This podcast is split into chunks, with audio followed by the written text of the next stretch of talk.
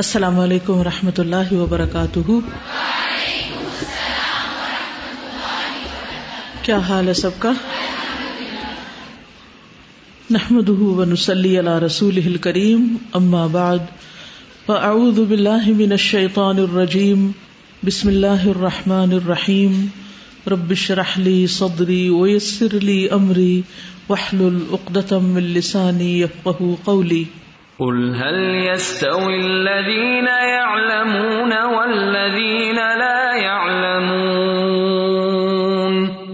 وإذا قيل انشزوا فانشزوا يرفع الله الذين آمنوا منكم والذين أوتوا العلم درجات والله بما تعملون خبير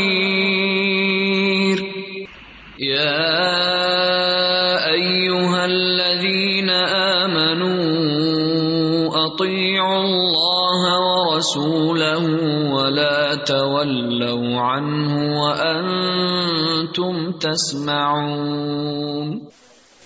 کتاب المغازی، حدیث نمبر 391 حدثنا عبد الله بن ابي الاسود، حدثنا حاتم بن اسماعيل عن محمد بن يوسف قال سمعت السائب ابن يزيد قال صحبت عبد الرحمن بن عوف وطلحة بن عبيد الله والمقداد وسعدا رضي الله عنهم فما سمعت احدا منهم يحدث عن النبي صلى الله عليه وسلم الا اني سمعت طلحة يحدث عن يوم احد۔ امام بخاری کہتے ہیں کہ ہم سے عبداللہ بن ابل اسود نے بیان کیا، کہا ہم سے حاتم بن اسماعیل نے، انہوں نے محمد بن یوسف سے، انہوں نے کہا کہ میں نے صاحب بن یزید سے سنا۔ یہ تابعی ہیں۔ قالا وہ کہتے ہیں صاحب تو میں ساتھ رہا۔ یعنی میں نے صحبت پائی۔ عبد الرحمان ابن عوف عبد الرحمان بن عوف کی، جو کہ ایک صحابی ہیں اور اشر مبشرہ میں سے ہیں۔ وہ طلحہ تبن عبید اللہ اور طلحہ بن عبید اللہ کی صحبت پائی۔ اور یہ بھی اشر مبشرہ میں سے ہیں۔ والمقداد اور مقداد بن اسود کی وہ سعدن رضی اللہ عنہم، اور سعد بن ابی وقاص، اور وہ بھی کون ہے اشر مبشرہ میں سے ہے کہتے ہیں کہ میں ان سب کے ساتھ رہا ہوں۔ فما سمعت احدا منہم، تو میں نے ان میں سے کسی ایک کو بھی نہیں سنا۔ یحدث عن النبی صلی اللہ علیہ وسلم، کہ وہ نبی صلی اللہ علیہ وسلم سے حدیث بیان کرتا ہو۔ اللہ مگر انی سمعت یہ کہ میں نے سنا۔ طلحہ طلحہ کو یحدث عن یوم احد، کہ وہ یوم احد کے بارے میں حدیث بیان کرتے تھے یا غزوہ احد کے واقعات بیان کرتے تھے۔ ٹھیک ہے؟ اب یہ ہے کہ یہ طلحہ کا قصہ کیا ہے کہ جس کا ذکر یہ خود کرتے ہیں، پیچھے بھی یہ بات گزر چکی ہے۔ اوپر بھی کہ غیر طلحہ و سعد ان حدیث تو یہ حضرت طلحہ جو ہیں، ان کے بارے میں آتا ہے کہ نبی صلی اللہ علیہ وسلم عہد کے دن جب پہاڑ پر چڑھنا چاہتے تھے، چونکہ آپ کے جسم پر دو زریں تھیں، تو کافی ہیوی میٹل ہوتا ہے زرا کا۔ تو ایک نہیں، دو تھی تو آپ کو چڑھنے میں جب دقت ہوئی، تو یہ اس طرح جھک گئے کہ انہوں نے اپنی کمر کو آپ کے لیے سیڑھی بنا دیا ایک طرح سے۔ اور آپ صلی اللہ علیہ وسلم ان کے اوپر پاؤں رکھ کر اوپر چڑھ گئے۔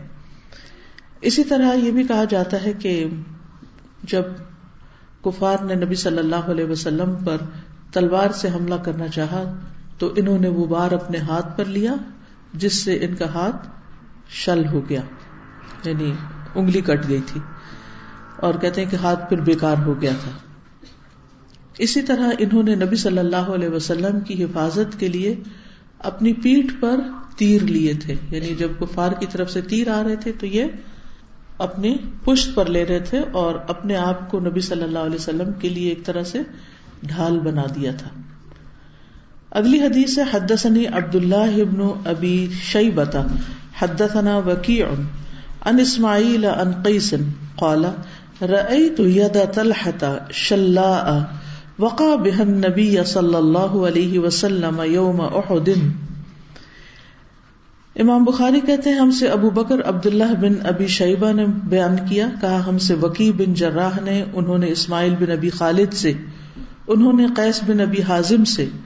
انہوں نے کہا، کس نے؟ قیس بن حازم نے۔ رئی تو میں نے دیکھا، ید تلحتا طلحہ کا ہاتھ شلا شل، بیکار۔ وقا بہا، انہوں نے بچایا تھا اس ہاتھ کے ذریعے النبی صلی اللہ علیہ وسلم، نبی صلی اللہ علیہ وسلم کو یوم احدن احد کے دن۔ کہتے ہیں کہ ان کو عہد کے دن پینتیس زخم لگے تھے۔ اور انہوں نے نبی صلی اللہ علیہ وسلم کا دفاع کیا تھا۔ اور یہ خاص طور پر ان کے جو کارنامے ہیں، ان میں سے ایک بہت بڑا کارنامہ ہے۔ اسلام کا دفاع کرنا، دین کا دفاع کرنا، اور پھر خاص طور پر نبی صلی اللہ علیہ وسلم کا دفاع ذاتی طور پر، اور آج کے دور میں جیسے آپ کی عزت کا، آپ کے لائے ہوئے دین کا دفاع، یہ سب وہ کام ہے کہ جو اللہ کے نزدیک بہت پسندیدہ ہیں، اور انسان کے ایمان کا ثبوت ہے۔ یعنی انسان کا ایمان کب ثابت ہوتا ہے یا کوئی مومن ہو نہیں سکتا جب تک کہ اس کو اللہ کے رسول صلی اللہ علیہ وسلم ہر چیز سے زیادہ محبوب نہ ہو جائے تو جو چیز انسان کو محبوب ہوتی ہے، وہ اس کو لازمن پروٹیکٹ کرنے کی کوشش کرتا ہے۔ اس کو بچانے کی کوشش کرتا ہے۔ یعنی اپنی جان کی پرواہ نہ کر کے اس کی حفاظت کرتا ہے۔ تو یہاں ان صحابہ نے واقعی عملی طور پر یہ ثبوت دیا اپنے عمل سے کہ وہ نبی صلی اللہ علیہ وسلم سے سچی محبت کرتے ہیں۔ اور یہ بھی یاد رکھیے کہ اس موقع پر نبی صلی اللہ علیہ وسلم نے ان کو جنت کی بشارت بھی دی تھی۔ اس کے بارے میں مسند احمد کی روایت میں آتا ہے کہ آپ نے فرمایا تھا کہ طلحہ نے اپنے لیے جنت کو واجب کر لیا۔ کیونکہ انہوں نے آپ کی وہ خدمت کی کہ آپ کے سامنے جھک کر بیٹھ گئے اور آپ ان کی کمر پر سوار ہو کر چڑھے۔ نیکسٹ حدیث ہے، حدثنا ابو معمر۔ امام بخاری کہتے ہیں کہ ہم سے ابو معمر نے حدیث بیان کی۔ حدثنا عبد الوارث، ہم سے عبد الوارث بن سعید نے کہا۔ حدثنا عبد العزیز، ہم سے عبد العزیز بن صہیب نے ان انس انس رضی اللہ عنہ سے وہ روایت کرتے ہیں۔ قالا انس نے کہا، لما کان یوم احد، جس دن احد کا دن تھا یعنی احد کے دن، انہزم الناس عن النبی صلی اللہ علیہ وسلم۔ لوگ نبی صلی اللہ علیہ وسلم کو چھوڑ بھاگے یعنی وہ ایک افراتفری کا عالم ہو گیا تھا، کچھ سمجھ ہی نہیں آ رہی تھی کہ کون کہاں ہے۔ تو ایک بھگدڑ مچ گئی اور لوگ بھاگنا شروع ہو گئے۔ وہ ابو طلحہ تبین یدن نبی صلی اللہ علیہ وسلم مجب علیہ بحج فتن لہو۔ اور ابو طلحہ جو تھے، وہ نبی صلی اللہ علیہ وسلم کے سامنے تھے۔ بین یدئی کا کیا مطلب ہوتا ہے؟ سامنے۔ مجب علیہ۔ بحج فتح لہو آپ پر ڈھال بنے ہوئے یعنی ڈھال کی آڑ آپ پر کر رہے تھے۔ یہ بھی آتا ہے کہ اپنے آپ کو بھی ایک طرح سے ڈھال بنایا تھا اور آپ کی اپنی ڈھال جو تھی وہ بھی انہوں نے سامنے رکھی ہوئی تھی۔ حجف ڈھال، تاکہ کافروں کے تیر آپ کو نہ لگے۔ وکان ابو طلحہ رجولن رامین شدید نزعی اور ابو طلحہ جو تھے وہ بہت سخت قسم کے تیر انداز تھے۔ بہت زوردار کمان والے تھے، شدید نظر زوردار کمان والے۔ کسر یوم ازن قوسئی نے آپ نے اس دن توڑی تھی، دو کمانے، او سلاسن یا تین۔ وکان رجول یمر معه بجعبت من النبلی اور کوئی شخص جو گزرتا تھا آپ کے پاس سے بجعبت من النبلی تیروں کا ترکش لیے ہوئے فیقول تو آپ فرماتے انفر حال ابھی طلحہ، یہ تیر ابو طلحہ کو دے دو، کیونکہ وہ زبردست تیر انداز تھے۔ تو دوسروں کی تیر بھی آپ کن کو دلوا رہے تھے؟ ابو طلحہ کو، تاکہ وہ ان کو استعمال کرے۔ کالا وہ کہتے ہیں، ویشرف النبی صلی اللہ علیہ وسلم یوم ضرو القومی نبی صلی اللہ علیہ وسلم سر اٹھا کر دیکھتے تھے کفار کے لوگوں کو، قوم سے مراد یہاں جو دشمن کا لشکر ہے، اس کی طرف سر اٹھا کر دیکھ رہے تھے۔ فیقول ابو طلحہ، تو ابو طلحہ کہتے بھی ابھی انت و امی، آپ پر میرے ماں باپ قربان ہوں۔ لا تشرف، آپ سر مت اٹھائیے۔ یوسف کا سہم من سہام القوم، دشمنوں کے تیروں میں سے کوئی تیر آپ کو نہ لگ جائے۔ نہری دون نہرک۔ میرا گلا آپ کے گلے پر واری ہو۔ یعنی اس سے پہلے کہ آپ کو آ کر کوئی تیر لگے، میں آپ کو بچاؤں گا، میں اپنا گلا قربان کر دوں گا، اپنا آپ قربان کروں گا، لیکن آپ تک تیر نہیں پہنچنے دوں گا۔ نہری دون نہرک۔ و قدر ائی تو عائشہ بنت ابی بکرن اور انس کہتے ہیں، میں نے دیکھا عائشہ بنت ابی بکر کو۔ وہ ام سلیم اور ام سلیم کو۔ وہ حضرت انس کی کیا لگتی تھی؟ والدہ تھی۔ یس وہ ان نہ اور بے شک وہ دونوں لمشم میں رتانی اپنی پنڈلیوں کے کپڑے اٹھائے ہوئے تھی۔ ارا قدم مسوخی ہما میں دیکھ رہا تھا پازے میں ان کی پنڈلیوں کی۔ یعنی وہ کپڑا اٹھائے ہوئے تھی اور میں ان کی پنڈلیوں کی پازیب بھی دیکھ رہا تھا۔ تن قزان القربا وہ مشقیں لاد کے لا رہی تھی یعنی مشقیں پانی کی بھر بھر کے لا رہی تھی اللہ متو نما اپنی پیٹ پر، اپنی پشت پر۔ تو فرغان ہی وہ انڈیلتی تھی اس کو یعنی پانی کو۔ فی افواہ القومی یعنی کہ مجاہدین کے یا قوم سے مراد یہاں وہ لوگ جو میدان جنگ میں تھے، ان کے منہ میں۔ یعنی جو زخمی ہو کر گر رہے تھے اور جو سخت پیاسے تھے تو وہ پانی لا لا کر ان کو پلا رہی تھی یعنی انہوں نے عملی طور پر اس جنگ میں حصہ لیا۔ حضرت عائشہ کی عمر اس وقت بہت چھوٹی تھی، لیکن اس کے باوجود بہت دلیر تھی، ہمت والی تھی۔ اور ام سلیم کی قربانیاں اپنی جگہ، وہ بھی بہت حوصلہ مند خاتون تھی۔ یاد ہو جب ان کا بیٹا فوت ہوا تھا تو انہوں نے کس زبردست طریقے سے اس صدمے کو سہا تھا۔ تو بہرحال، ایک تو حضرت انس کی والدہ ہی ہیں اور دوسرے حضرت عائشہ ہیں۔ اس وقت تک پردے کے احکامات بھی نازل نہیں ہوئے تھے۔ دوسرا یہ ہے کہ ہر سچویشن دوسری سچویشن سے فرق ہوتی۔ جنگ کا دن عام دنوں سے بہت مختلف ہوتا ہے۔ اب مثال کے طور پر، آپ کسی ایسی سچویشن میں ہیں جہاں لوگوں کی موت زندگی کا مسئلہ ہے۔ تو اس وقت آپ کیا کریں گے؟ حجاب پہننے میں، اسکارف باندھنے میں کتنی دیر لگائیں گے؟ جتنی ابھی لگاتے اسکارف پہننے میں کتنی دیر لگنی چاہیے۔ آپ کو معلوم ہے کہ میں نے اپنا اسکارف خود ڈیزائن کیا تھا کیونکہ مجھے ایسا لگتا تھا کہ وہ جو باندھنے والے ہوتے ہیں، پہلے زمانے میں یہ ہوتا تھا جب ہم چھوٹے تھے کہ وہ برقا سا ہوتا تھا تو وہ یہاں سے اس کے دو تنیا سی لگا دیتے تھے یعنی ڈوریاں لگا دیتے تھے، پھر ان کو باندھتے تھے اور وہ کرتے تھے تو مجھے لگتا تھا اس میں وقت ضائع ہوتا ہے۔ تو میں نے اس کو پکڑ کے وہیں سے سی لیا، اپنے فیس کے اس کے مطابق۔ نیچے جلدی سے کاٹن کی کوئی چیز پہنی کہ بال ننگے بھی نہ ہو اور سرکے بھی نہ۔ اور لٹرلی دو تین سیکنڈ کے اندر وہ حجاب اٹھتا ہے اور سر پہ فکس آ جاتا ہے، آگے پیچھے کیا اور نکاب اوڑا اور چل دیے لیکن آج میں دیکھتی ہوں کہ بہت سے لوگ اسکارف باندھنے میں اتنا وقت ضائع کرتے ہیں اور اسٹائل بناتے رہتے ہیں۔ مجھے تو کبھی ان اسٹائلس کی سمجھ ہی نہیں آئی کہ اسکارف پہننے کا مطلب کیا ہے؟ قرآن کا حکم کیا ہے؟ کیا کرو؟ جلباب کا لفظ آیا نا؟ ادنی نہ علیہ من جلابی بھی ہننا کیا واقعی جس اسٹائل کے اسکارف ہم باندھ کے اور ان کو لپیٹ لپیٹ کے اور اوپر پھر ایک اور پن لگا کے ان کو اتنا خوبصورت بنا کر وہ بات کرتے ہوئے آگے پیچھے ہلتے ہوئے دوسروں کی توجہ خواہ مخواہ اپنی طرف مبزول کر لیتی ہیں۔ کیا واقعی یہ اسلامی پردہ ہے؟ کیا یہ حجاب کے تقاضے پورے کرتا ہے؟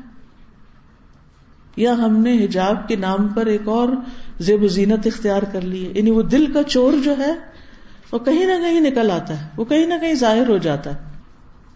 اور سادگی ایمان کا حصہ ہے۔ تو اس میں ہمیں کس کو امپریس کرنا ہے؟ یہ بتائیے۔ کس کو خوش کرنا ہے؟ کس کو دکھانا ہے؟ لوگوں کو۔ لوگ ہمیں سمجھے بہت اسٹائلش ہے اور پھر اس کو اتنا کس لیتے ہیں کہ بازو پہلے سے ہی ٹائٹ ہوتے ہیں اور وہ یہاں تک آ رہا ہوتا ہے اور پورے ٹائٹ بازو بھی بیچ میں سے نظر آ رہے تھے۔ سائڈ سے بریسٹ بھی نظر آ رہی ہوتی۔ کیا واقعی یہ حجاب ہے؟ جو قرآن یہ کہتا ہے کہ اپنے سینوں پر اپنے کپڑے ڈال لو تو وہ واقعی اس کا تقاضا بھی پورا کرتے ہیں؟ یا وہ اتنا آپ نے لپیٹ لیا کہ وہ یہاں یعنی باقاعدہ وہ حجاب لپٹا وہ سینے سے اوپر ہوتا ہے۔ دیکھ کے بھی حیا آتی ہے۔ تو اگر آپ کو اتنا ہی آئینہ دیکھنا ہوتا ہے کہ واش روم میں آپ جائیں، آئینے کے سامنے لوگ کھڑے ہو کر گھنٹوں حجاب باندھتے رہتے ہیں اور کبھی ایک پن لگاتے ہیں، پھر دوسری لگاتے ہیں، پھر تیسری لگاتے ہیں۔ ایسے لوگ کیا کام کریں گے اور زندگی میں اہم ترین کاموں کے لیے وقت کہاں سے لائیں گے؟ وہ اپنے فرائض کہاں سے نبھائیں گے؟ جس عورت کے چھوٹے چھوٹے تین چار بچے ہوں، اس کو یہ سب کچھ کرنے کا وقت کہاں سے ملے گا؟ بچوں کی تربیت کی قیمت پر ملے گا، اپنے فرائض کی قیمت پر ملے گا، ورنہ وقت نہیں ہوتا۔ کہ انسان اتنے نخرے کرتا رہے، صرف باہر نکلتے ہوئے حجاب پہنتے وقت۔ اور جب پہنے تو یہ بھی نہ دیکھے کہ وہ سینا ننگا ہو رہا ہے ڈھکا ہوا ہے۔ یعنی قرآن نے جس کو بول کے بول کے کہا کہ ولی ادرب نہ بخم اور ہننا اللہ جیو بہننا وہ ہم نے جیوب سے اوپر اٹھا دیا اور گلے تک لے گئے۔ اپنے آپ کو حجاب کے نام پہ ننگا کر دیا۔ تو ان چیزوں کا ہمیں دھیان رکھنے کی ضرورت ہے کہ ہم دین کے نام پر، اسلام کے نام پر بے دینی تو نہیں کر رہے اور کس کو متاثر کرنے کی کوشش کریں اور واقعی کیا وہ ہمارے اس حال الیے سے متاثر بھی ہو جائیں گے؟ ہمارا اخلاق دوسروں کے دلوں میں ہماری جگہ پیدا کرتا ہے، ہمارے حجاب نہیں۔ جب آپ نے سر پہ کچھ رکھ ہی لیا تو آپ کا نام تو لگ ہی گیا، آپ اب جتنا مرضی اسٹائلش بنا لیں۔ آپ داخل تو اسی گروہ میں ہو گئے نا۔ ہجابیوں میں ہی ہو گئے نا۔ پھر اس کو اوپر کریں، نیچے کریں، دائیں کریں، بائیں کریں چنٹے بنائیں کٹھا کریں، کھولیں، جو مرضی کریں۔ آپ شامل ہو چکے ہیں اس میں۔ نام لگ گیا، ٹھپا تو لگ گیا آپ پر۔ تو اس لیے ان ساری چیزوں کو کھولیں اور ڈھیلے ڈھالے حجاب پہنے تاکہ آپ اپنے ایک اسلامی وقار کو قائم رکھ سکیں اور اللہ کو راضی کر سکیں، جس کے لیے آپ یہ کر رہے ہیں۔ اور اگر آپ لوگوں کے لیے کر رہے ہیں تو پھر لوگوں سے جزا مل جائے گی آپ کو۔ تو بہرحال یہاں کہنے کا مطلب یہ ہے کہ اس وقت جنگ کی سچویشن ایک مختلف سچویشن تھی کہ جس میں زندگی موت کا مسئلہ تھا۔ صحابیات جو تھی وہ بھاگ بھاگ کے پانی لا رہی تھی، پلا رہی تھی، پھر جا رہی تھی، پھر آ رہی تھی۔ آپ دیکھیں کہ اتنے سو لوگ جو ہیں، کوئی زخمی پڑا ہے، کوئی کسی طرح پیاسا ہے، کوئی کسی طرح کوئی شہید جو ہو رہے تھے، ان کی جانیں نکل رہی ہیں، ان کو پانی پلایا جا رہا ہے۔ اور لوگ پہلے ہی کم ہیں۔ اب دو خواتین کس کس کو پوری ہو رہی ہوگی اور پھر آپ دیکھیے کہ ایک جو سیک ہوتا ہے پانی کا، وہ کتنا بھاری ہوتا ہے اور اس کو اپنی پیٹ پر لادنا، تو اٹھا کر لاتے ہوئے بھی بازو کا کپڑا اوپر نیچے ہو جاتا ہے اور بھاگتے ہوئے بھی ننگا ہو جاتا ہے۔ تو جنگ کی سچویشن اور ہوتی ہے۔ مثلا اللہ نہ کرے کسی گھر میں آگ لگ جائے، تو اس وقت وہ کیا کرے گا؟ ریسنٹلی ایک جاننے والے کے یہاں اسی طرح ہوا، کینیڈا میں، کہ ان کے گھر میں آگ لگ گئی۔ وہ واش روم میں نہا رہی تھی اس وقت۔ اور اتنا وقت نہیں تھا کہ وہ یعنی نکل سکے پراپر طریقے سے۔ تو جس حال میں تھی، گیلے، بال، صابن لگائے، جو بھی، انہوں نے جلدی سے کپڑے پہنے۔ اب وہ جو دروازہ کھولے تھے وہ نہیں کھل رہا تھا کیونکہ وہ گرم ہو چکا تھا آگ کی ہیٹ سے۔ بلڈنگ پوری میں جو لوہا تھا وہ گرم ہو چکا تھا۔ اس طرح پکڑ پکڑا کے انہوں نے وہ کھولا اور بھاگتے ہوئے ایک جیکٹ اٹھائی اور پہنی ایک چیز نہیں اٹھا سکتی اس جیب کے اندر جو پہلے سے والٹ رکھا ہوا تھا، صرف وہ والٹ بچا جس میں اے ٹی ایم کارڈ تھا۔ ایک سوئی یا دھاگا بھی نہیں بچا، کچھ بھی نہیں۔ پورے گھر کا اسٹرکچر بھی جل کے گر گیا نیچے اور پھر اس کے اوپر برف پڑی۔ اور وہ کئی انچ برف تھی اور اس میں جو اگر کوئی چھوٹی موٹی کوئی چیز آگے پیچھے بچی بھی ہوگی تو وہ اس میں دب کے نکالنے کے قابل ہی نہیں رہی۔ تو انسان کی زندگی میں پتہ نہیں کیسے کیسے مر لیتے تو ایسے موقع پر اگر وہ حجاب ہی سیٹ کرنا شروع کر دیتی تو وہ کر سکتی تھی۔ نہیں کر سکتی تھی۔ تو اللہ نہ کرے کہ کسی کی زندگی میں کوئی ایسی ایمرجنسی آئے۔ تو ایسی صورت میں ایک تو یہ کہ زلزلوں کا بھی نہیں پتا ہوتا اور کسی چیز کا نہیں پتا ہوتا۔ رات کو بھی اپنا کپڑا ایسی جگہ قریب رکھے کہ اللہ نہ کرے کسی وقت ایمرجنسی میں بھاگنا پڑے کہیں بھی۔ تو اس کپڑے کو اٹھا کے اپنے اوپر لپیٹ کے بھاگ سکیں اور پھر یہ ہے کہ اگر کسی کی جان بچانے کا وقت ہے اور اس وقت آپ کی اپنی کنڈیشن یہ ہے کہ آپ نا حجاب نہیں ہے یا آپ کے پاؤں ننگے ہو رہے ہیں یا ٹانگیں ننگی ہو رہی ہیں یا کچھ، تو وہ ایک ایکسپشنل صورت ہے، آپ کو اس کی رخصت ہے۔ ایسا کر سکتے ہیں۔ یہ حادیث اسی لیے سامنے آئی ہیں۔ دوسری بات یہ ہے کہ اسی طرح بعض اوقات ڈاکٹرز ہوتے ہیں اور انہیں خاص آپریشن کرنے ہوتے ہیں، خاص طرح مریضوں کو ہینڈل کرنا ہوتا ہے۔ اس وقت آپ چادر اوڑھ کے یہ کام نہیں کر سکتے۔ پھر آپ کو کسی اور طرح کے لباس میں وہ سب کام کرنے پڑتے ہیں۔ تو سچویشن کے فرق سے۔ اسی طرح مثلا آپ سفر کر رہے ہیں ایئرپورٹ پر امیگریشن والے آپ کو کہیں گے کہ اپنا فیس دکھائیے پاسپورٹ کو میچ کرتے ہیں اس سے۔ تو اس وقت آپ کو ایک لمحے کے لیے کھولنا پڑے گا، ایک نظر ان کو دیکھنا پڑے گا۔ تو یہ ایکسپشنل صورت حال ہے۔ اس کا یہ مطلب نہیں کہ یہ جو جنگ میں ان کی پنڈیاں ننگی ہو رہی تھی تو آپ عام دنوں میں پنڈلیاں ننگی کرنی شروع کر دیں۔ جیسے کہ بعض مسلمان ملکوں کا حال یہ اور بعض کیا، اب تو ہم بھی پیچھے نہیں، اتنے ٹائٹ پاجامے پہنے ہوئے کل مجھے گاؤں میں جانے کا اتفاق ہوا تو ہم سڑک سے گزر رہے تھے تو باہر نظر پڑی، خواتین جا رہی تھی وہ اوپر سے چادریں اوڑی ہوئی تھی لیکن وہ چادر ظاہر ہے کہ پنڈلیوں تک تھی اور پنڈلیوں کے نیچے سے پاجامے نظر آ رہے تھے پاجاموں کے نیچے سے ٹکنے نظر آ رہے تھے اور ہوا سے جب چادر ہلتی تو وہ اگر آپ چاک اوپر تک ہے تو آپ کی ساری ساری ٹانگیں نظر آ رہی ہیں کیا حجاب ہے یہ اور کیا پردہ ہے۔ معلوم نہیں کس کو خوش کرنے کے لیے سب کچھ ہو رہا ہے۔ کس کو راضی کر رہے ہیں ہم کس کو جواب دینا ہے ہم نے اپنے ان ساری چیزوں کا؟ یا تو ہمارے اندر شعور کی کمی ہے یا ہمیں سمجھ نہیں آتی، یا ہم اتنے زیادہ متاثر ہیں دوسروں سے کہ ہماری عقل ماری گئی ہے۔ کیونکہ جس کے اندر عقل اور شعور ہوتا ہے، وہ اپنی غلطیوں کو خود بھی دیکھ لیتا ہے کہ میں کہاں کہاں غلطی کر رہا ہوں۔ اور جب عقل ماری جاتی ہے تو پھر اپنی تو کم نظر آتی ہے دوسروں کی زیادہ نظر آتی۔ ہے ثم مترج آنی پھر وہ لوٹ جاتی۔ فتم لنہا پھر وہ ان کو بھرتی ثم تجی آنی پھر آتی، فتفرغانی ہی فی افواہ القوم۔ پھر وہ لوگوں کے یعنی قوم کے منہ میں پانی ڈالتی۔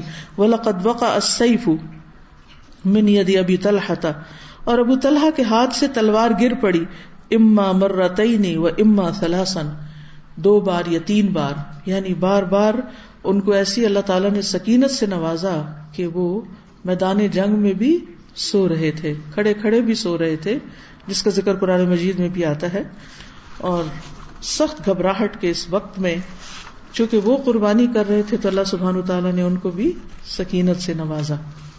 جی اب آپ کچھ کہنا چاہے تو کہیے۔ جی۔ استاد جو بات آ رہی ہے حضرت طلحہ رضی اللہ تعالیٰ عنہ کی کہ وہ تیر اندازی میں ماہر تھے اور آپ صلی اللہ علیہ وسلم دیگر لوگوں سے تیر لے کے ان کو دے رہے تھے۔ تو اس طرح جو ہے وہ ہمیں سے بھی ہر ایک کی صلاحیت مختلف ہوتی ہے۔ کچھ لوگ جو ہے وہ ڈلیوری اچھی کرتے ہیں، بات اچھی کرتے ہیں اور ان کو پھر مواد اکٹھا کر کے دیا جا سکتا ہے۔ ریسرچ کر کے کہ ہاں یہ بات میں نہیں بول سکتا، یا آپ کو تو ہر ایک کا اپنے حصے کا ایک کام ہوتا ہے۔ بالکل۔ اور دوسروں نے یہ نہیں کہا کہ یہ تو تیر ہمارا ہے اور آپ ان کو دلوا رہے ہیں، یہ آپ کے بہت فیوریٹ ہیں اور یہ۔ اس طرح کی مین باتیں وہاں نہیں تھی یہ ہم لوگوں کی گٹیا ذہنیت جو ہے نا تنگ دل اور چھوٹی چھوٹی باتوں کے اوپر ہم مقابلے پہ آ جاتے ہیں اچھا اس کو یہ دیا جا رہا اور مجھے نہیں یہ موقع دیا جا رہا، بھائی، آپ میں وہ صلاحیت ہوگی تو آپ کو بھی موقع مل جائے گا۔ جی آپ کچھ کہیے؟ جی ہاں یعنی جو بامقصد لوگ ہوتے ہیں وہ مقصد پہ نظر رکھتے ہیں اور ہر وہ چیز جو مقصد کو فائدہ دیتی ہے، اس کو امپورٹینس دیتے ہیں، نہ کہ ہر وقت اپنی ذات کا رونا روتے رہیں۔ جی۔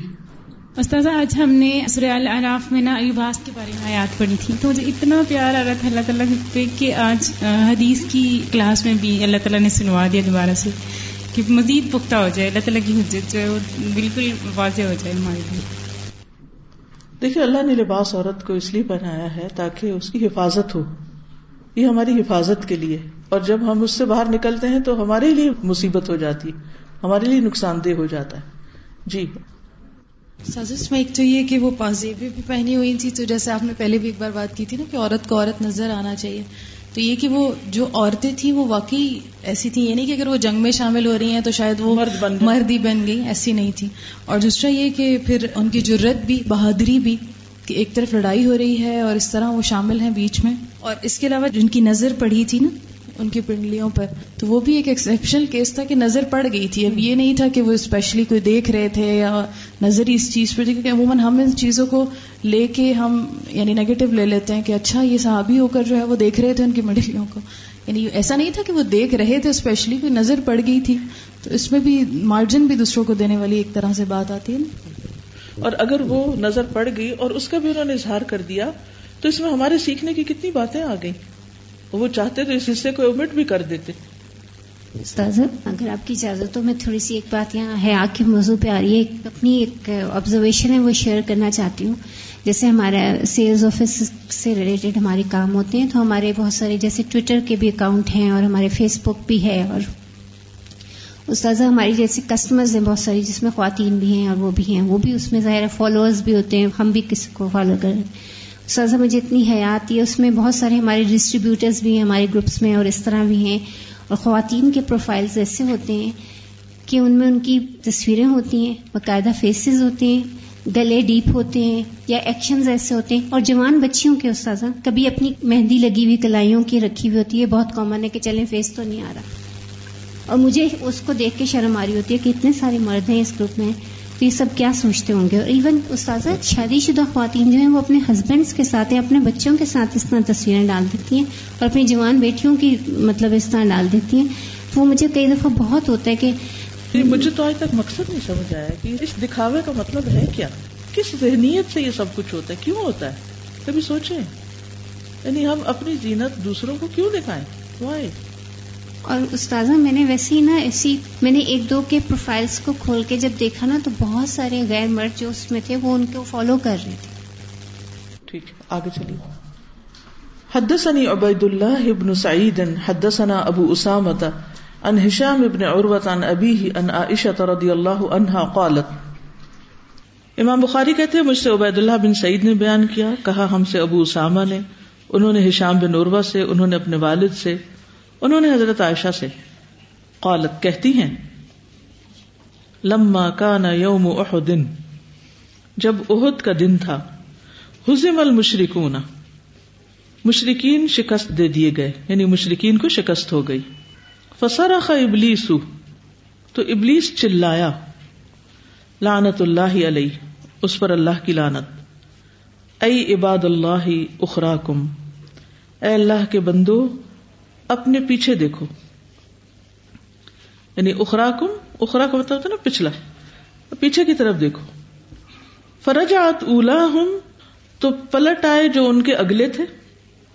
یعنی آگے والے مڑ کے پیچھے کو آگے، اور پیچھے والے آگے جا رہے ہو تو وہ گتھم گتھا ہو گئے۔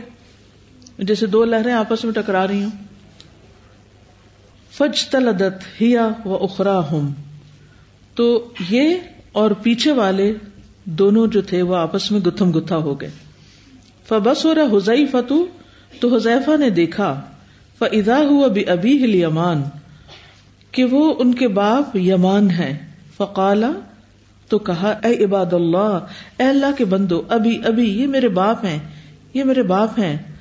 کالا وہ کہتے ہیں یعنی اروا قالت، حضرت عائشہ کہتی ہیں فو اللہ محتجزو اللہ کی قسم، وہ نہ رکے۔ حاجز ہوتا ہے نا رکاوٹ یعنی وہ رکے نہیں۔ حتیٰ قتل یہاں تک کہ انہوں نے اس کو یعنی حضرت یمان کو قتل ہی کر ڈالا، شہید کر دیا۔ یعنی وہ مسلمانوں کے ہاتھوں ہی مارے گئے۔ اور یہ انہوں نے جان کے نہیں کیا تھا۔ وہ ایسی افراتفری تھی کہ جیسے کوئی بھاگ رہا ہے، کوئی مار رہا ہے، کوئی کچھ کر رہا ہے۔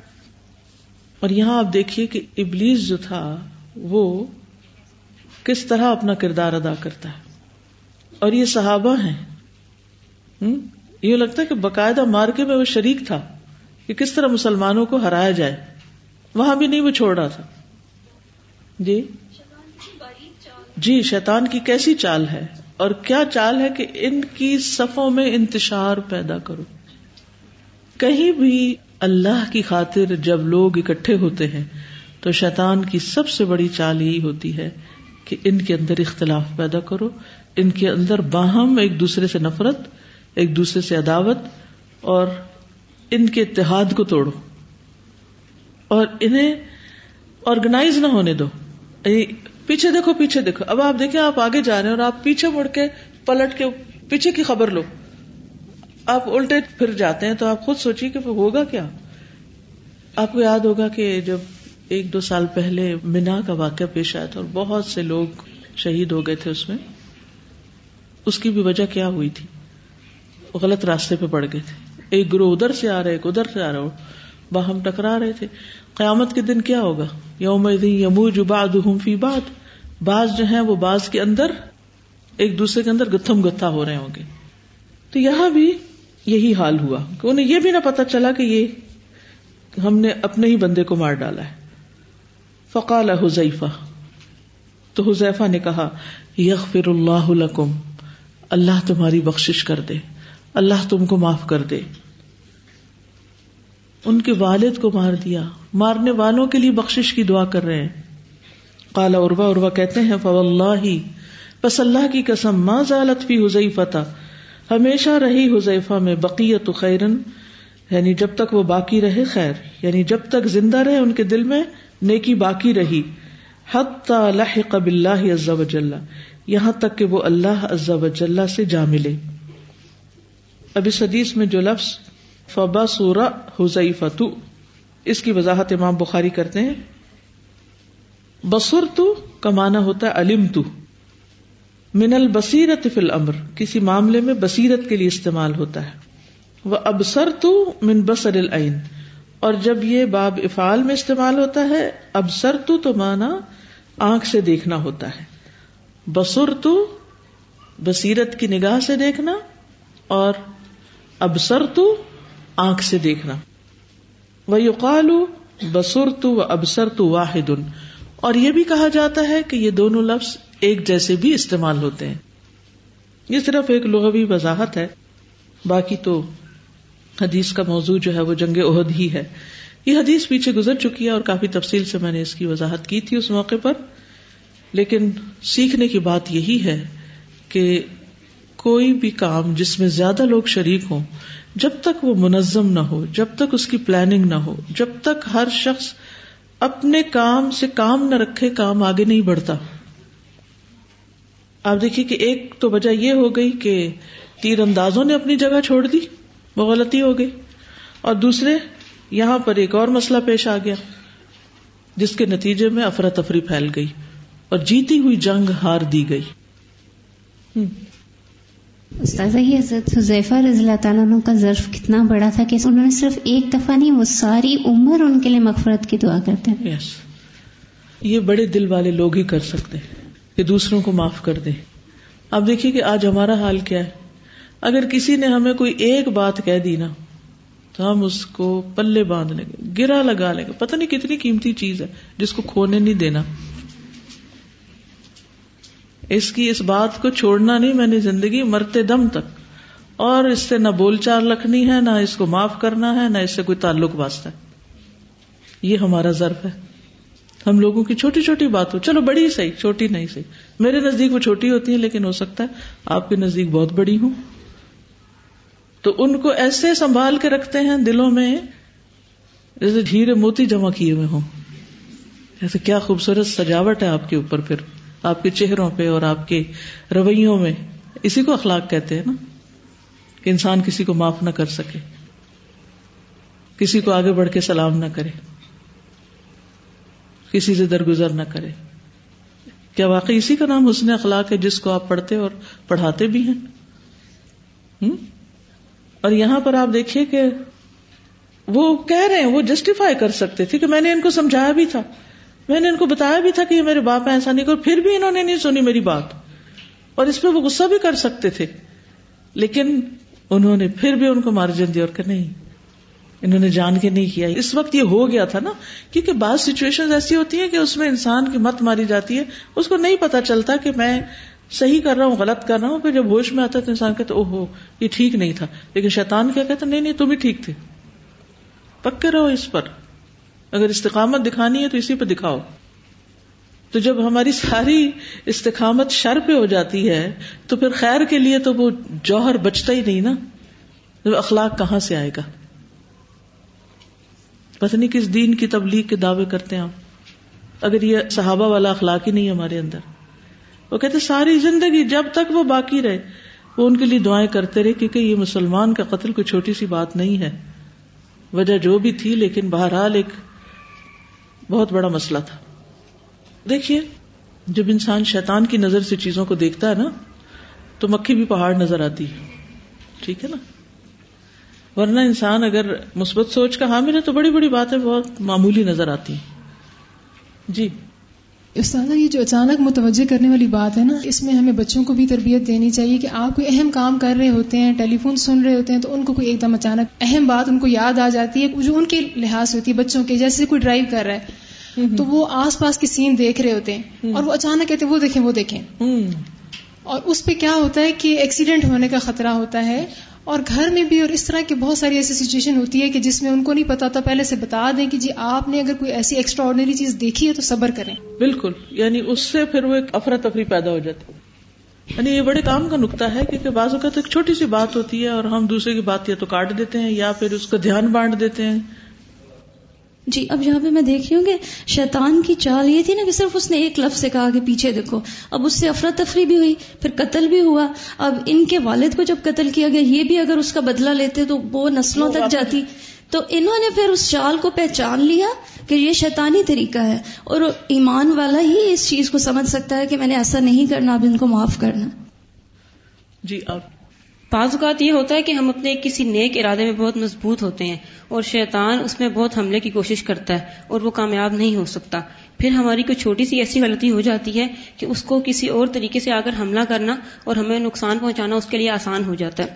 یہاں پر تیر اندازوں سے ایک غلطی ہوئی کہ انہوں نے وہ جگہ چھوڑی۔ اور شیطان پہلے ان کو بہکا نہیں سکا کہ جنگ میں ان کو شامل نہ ہونے دیتا یا پہلے جو ان نے پھوٹ ڈلوانے کی کوشش کرا تو وہ کامیاب نہیں ہوا۔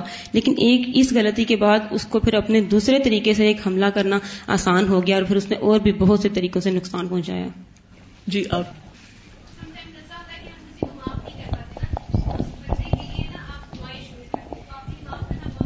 جی۔ بہت اچھی ٹپ انہوں نے بتائی۔ ایسا ہوتا ہے کہ بعض اوقات انسان اتنا دکھی ہوتا ہے، غمگین ہوتا ہے کہ نہیں معاف کر پاتا، تو انسان اس کے لیے دعا کرنا شروع کر دعا تو ہم کر سکتے ہیں، اس کو کون سا وہ ہمیں دیکھ رہا ہوتا ہے؟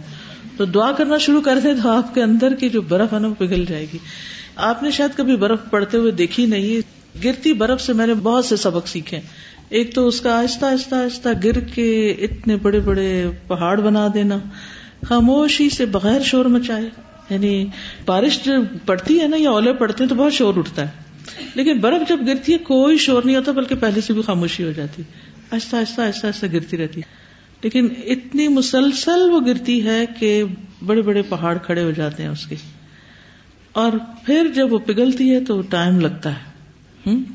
اسی طرح ہمارے اندر کچھ گرجز، کچھ بوجھ ایسے بن جاتے ہیں کہ وہ برف کے کھٹڑوں کی طرح اور اگر ماحول آس پاس درجہ حرارت زیرو سے اوپر نہ جائے، کوئی اندر ایمانی حدت پیدا نہ ہو، تو پگھلتی نہیں۔ جتنا وقت لگتا ہے نا، اس کو جمنے میں، اسی طرح وقت لگتا ہے اس کو پگھلنے میں، لیکن پگھلتی تب ہے جب درجہ حرارت بڑھتا ہے۔ جیسے آپ دیکھیں پہاڑوں کی چوٹیوں پر یا جو بڑے بڑے گلیشیئر ہیں، اگر ان کے آس پاس درجہ حرارت اسٹیبل ہے، تو وہ ایسے کیسے پہاڑ کھڑے رہیں گے، وہ ہلیں گے بھی نہیں اپنی جگہ سے۔ تو اسی طرح ہمارے اندر بھی کچھ چیزیں جب جم جاتی ہیں نا تو ان کو ہلانا مشکل ہو جاتا ہے۔ جب ہم ان کی دعا شروع کریں گے تو کیا ہوگا؟ وہ برف پگھلنا شروع ہوگی۔ اور شاید پھر ایسا وقت آئے کہ ہم معاف کر دیں، سلام کر لیں، مسکرا سکیں۔ کیونکہ اپنے آپ پر اتنا کنٹرول ہو کے جب دل نہ چارو، پھر مسکرائے تو پھر سمجھے کہ آپ نے اپنے نفس کے گھوڑے کو قابو کر لیا۔ جی۔ میں یہ سوچ رہی تھی as compare to other people شیطان ان دو لوگوں کے درمیان میں زیادہ اختلافات پیدا کرتا ہے جو اللہ تعالیٰ کا کام کر رہے ہوں۔ Yes. لیکن اگر ہم سے غلطی ہو جائے اور ہم معافی مانگنے میں پہل کر لیں اور دوسرے سے غلطی ہو جائے تو معاف کرنے میں پہل کریں تو اختلافات کسی حد تک کم ضرور ہو جاتے ہیں۔ بالکل۔ جی جیسے ابھی استاد اس آیت میں ہم نے شیطان کی چال کے بارے میں پڑھا تو اس سے پچھلی میں آپ نے جیسے بات کی کہ دین کے نام پہ بے دینی ہوتی ہے۔ بعض اوقات کافی کورسز کرنے کے بعد یا پھر بھی ہم سے کوئی برائی نہیں چھوٹ رہی ہوتی۔ تو اس کی ایک بڑی وجہ یہ ہوتی ہے کہ ایک تو ہماری دعاؤں میں کمی ہوتی ہے اور دوسرا ہمیں اپنی کمپنی ضرور چیک کرنی چاہیے۔ کیونکہ وہ ہمیں برائی کو برا لگنے ہی نہیں دیتے تو جس کی جی۔ وجہ سے جتنا بھی ہم سیکھ لیں کیونکہ وہ ہمیں تعاون البر و تقوا کی بجائے وہ تعاون کر رہے ہوتے ہیں ہمارے ساتھ کس پر؟ تقوا کے خلاف۔ الف ول ادوان پر۔ وہ ہمیں سپورٹ دے رہے ہوتے ہیں۔ ہاں کرو کرو۔ بالکل تم ٹھیک ہو۔ یعنی ہماری غلطی کو جسٹیفائی کرتے ہیں۔ جس کی وجہ سے غلطی نظر نہیں آتی اور پھر جب نظر ہی نہ آئے تو پھر اصلاح آئے گی۔